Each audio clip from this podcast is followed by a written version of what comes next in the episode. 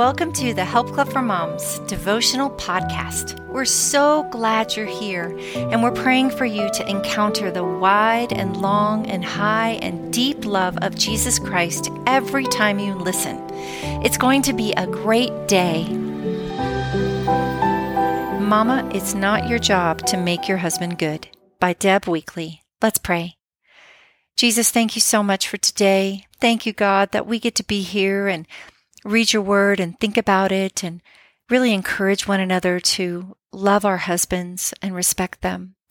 Lord, I pray that you would come into this time, that you would speak to all of our hearts in a way that we could understand. Help us to learn something today that we would remember for the rest of our lives. Come, Holy Spirit. In Jesus' name, amen. The verse for today is Proverbs 5, verse 19a A loving doe, a graceful deer. Here's a quote from Ruth Bell Graham It's my job to love and respect Billy. It's God's job to make him good. God called you not to make your husband good, but to make him happy.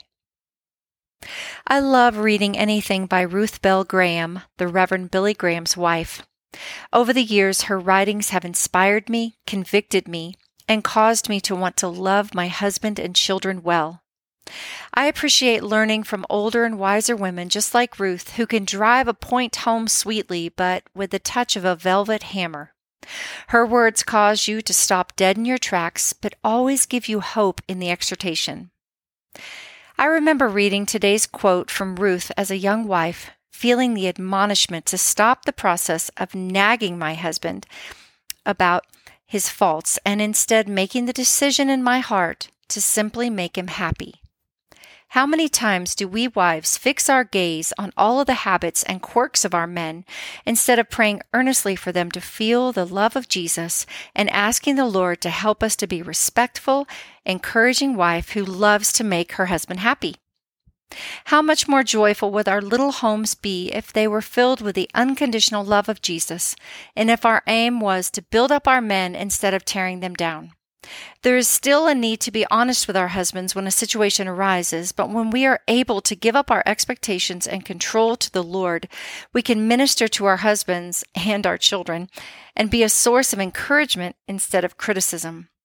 We can then truly be like the loving doe, the graceful deer whose husband is always intoxicated with her love. From Proverbs 5, verse 19. As we read through the devotionals for the next two weeks about loving your husband, let us learn to love and respect our husbands well. May we ask the Lord to open our hearts, give us wisdom, and help us to make our husbands' lives a bit happier, even if it's just in some little way. After all, Rome wasn't built in a day, and a good marriage can become great as we choose to love well one day at a time. Blessings and love, Deb Weekley and the Help Club for Moms team. Let's pray. Jesus, thank you so much for this word today. Lord, it, it, encourages me so much, even after being married for 32 years. Lord, I just, I also want to really just love my husband well and trust you that you're going to work in his life. And I also feel that way about my children and about myself, Lord. I just pray that you would help us all as women to love our husbands, love our children, and even love ourselves um, in a way that would be encouraging and knowing that you're going to work on all the areas of our lives, our children's lives, our husbands' lives. Um, you're going to be the one to make the change. We cannot change people, but you can.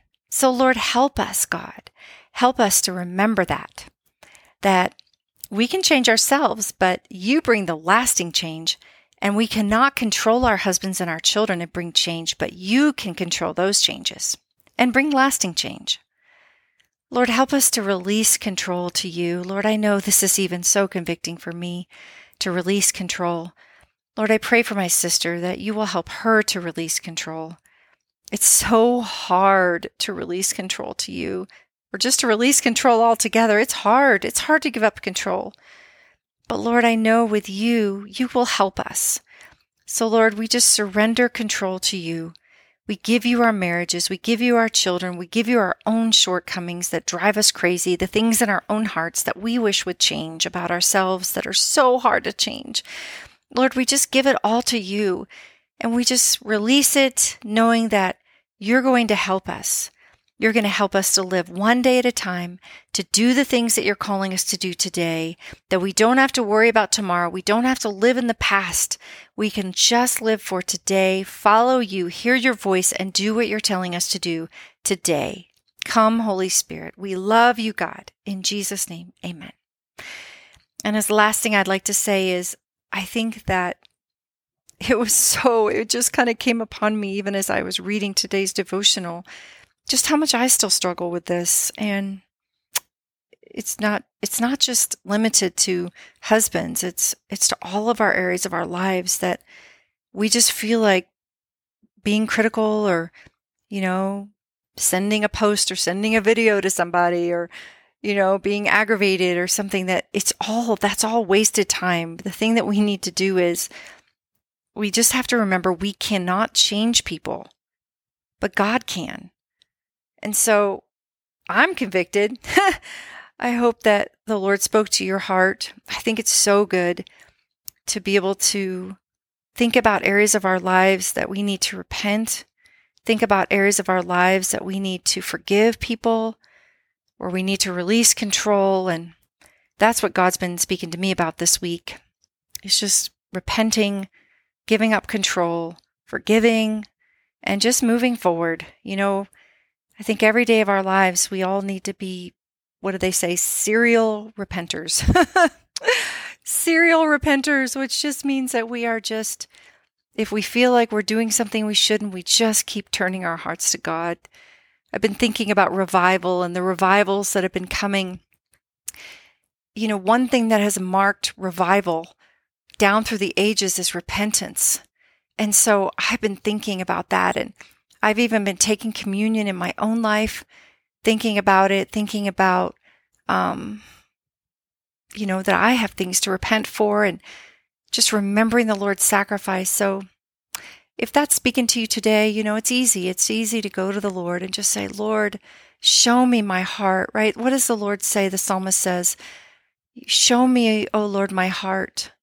If there's any offensive way in me, you know, search my heart you know, I think a lot of times we don't even know if there's things that we're holding on to, if there's unforgiveness or offenses that we might be holding on to. And we need to ask the Lord to search our hearts because He knows our hearts. And when He brings something to the forefront of our mind, if we're holding on to bitterness or unforgiveness or control or anything like that, if He brings it to our minds, all we do is just say, Lord, help me to forgive, help me to release.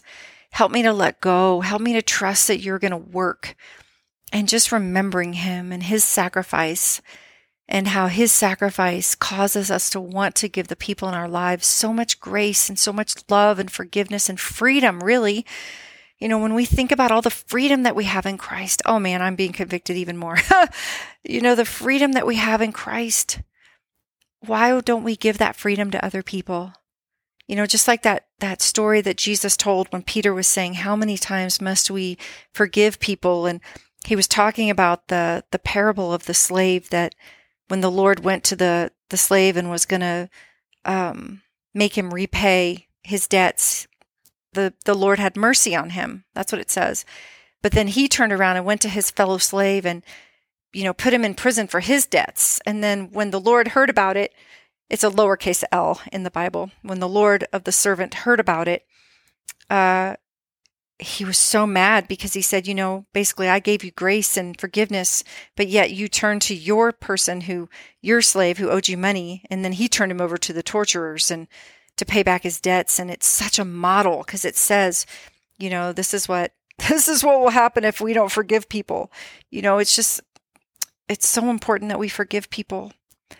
Um, anyway, I've been thinking about that passage and just how much the Lord has done for me and how much I need to be just letting it go, forgiving people, giving people freedom to be themselves, freedom to be human, and just praying honestly and trusting that the Lord's going to work it all out. Right? That's what we need to be doing with the people in our lives is our husbands, you know, that today's devotion was about husbands, but just really trusting that God is going to take care of things and He hears our prayers. And honestly, I think sometimes we control, we hold on to things because we don't trust that God is going to work. Oh man. Oh, that's so convicting to me right now. So, so let's pray. Lord, I thank you for this conviction, even for myself. I know I've been thinking about it all day today and repenting of my own uh, trying to control things. And I just pray for my friend if she got any type of a new revelation from today's devotion from your spirit, Lord, that we would repent and just turn to you and just forgive people that have hurt us. And Lord, just remember how much you forgave us and how we need to be releasing people and giving them freedom. And yes, we talk about things when things come, you know, that's also biblical to talk about things that are, are upsetting us. But Lord, we need to release it too and trust that you're working. So, Lord, I pray for my sister and for myself that we would just release the people in our lives, release control, release our fears, and just let it go and just give freedom, and that our relationships with the people in our lives would be characterized by freedom and grace. In Jesus' name, amen. Sorry for the long rant. You're just joining along with my um, my own conviction today, and my started this morning in my Bible study and my own devotion time, and then it really came out as I was reading this devotion to you guys. So you're just part of my revelation time. So, you know, we're all human here at Help Club and we're all following God and we all have, you know, we all have to be convicted of sin. We all have to be convicted of need to turn to God because He is what we need. So I love you guys. I'm praying for you. Thanks for listening. I hope you have a great week. We're praying for you this week. Bye bye. Have see you next time. Bye bye.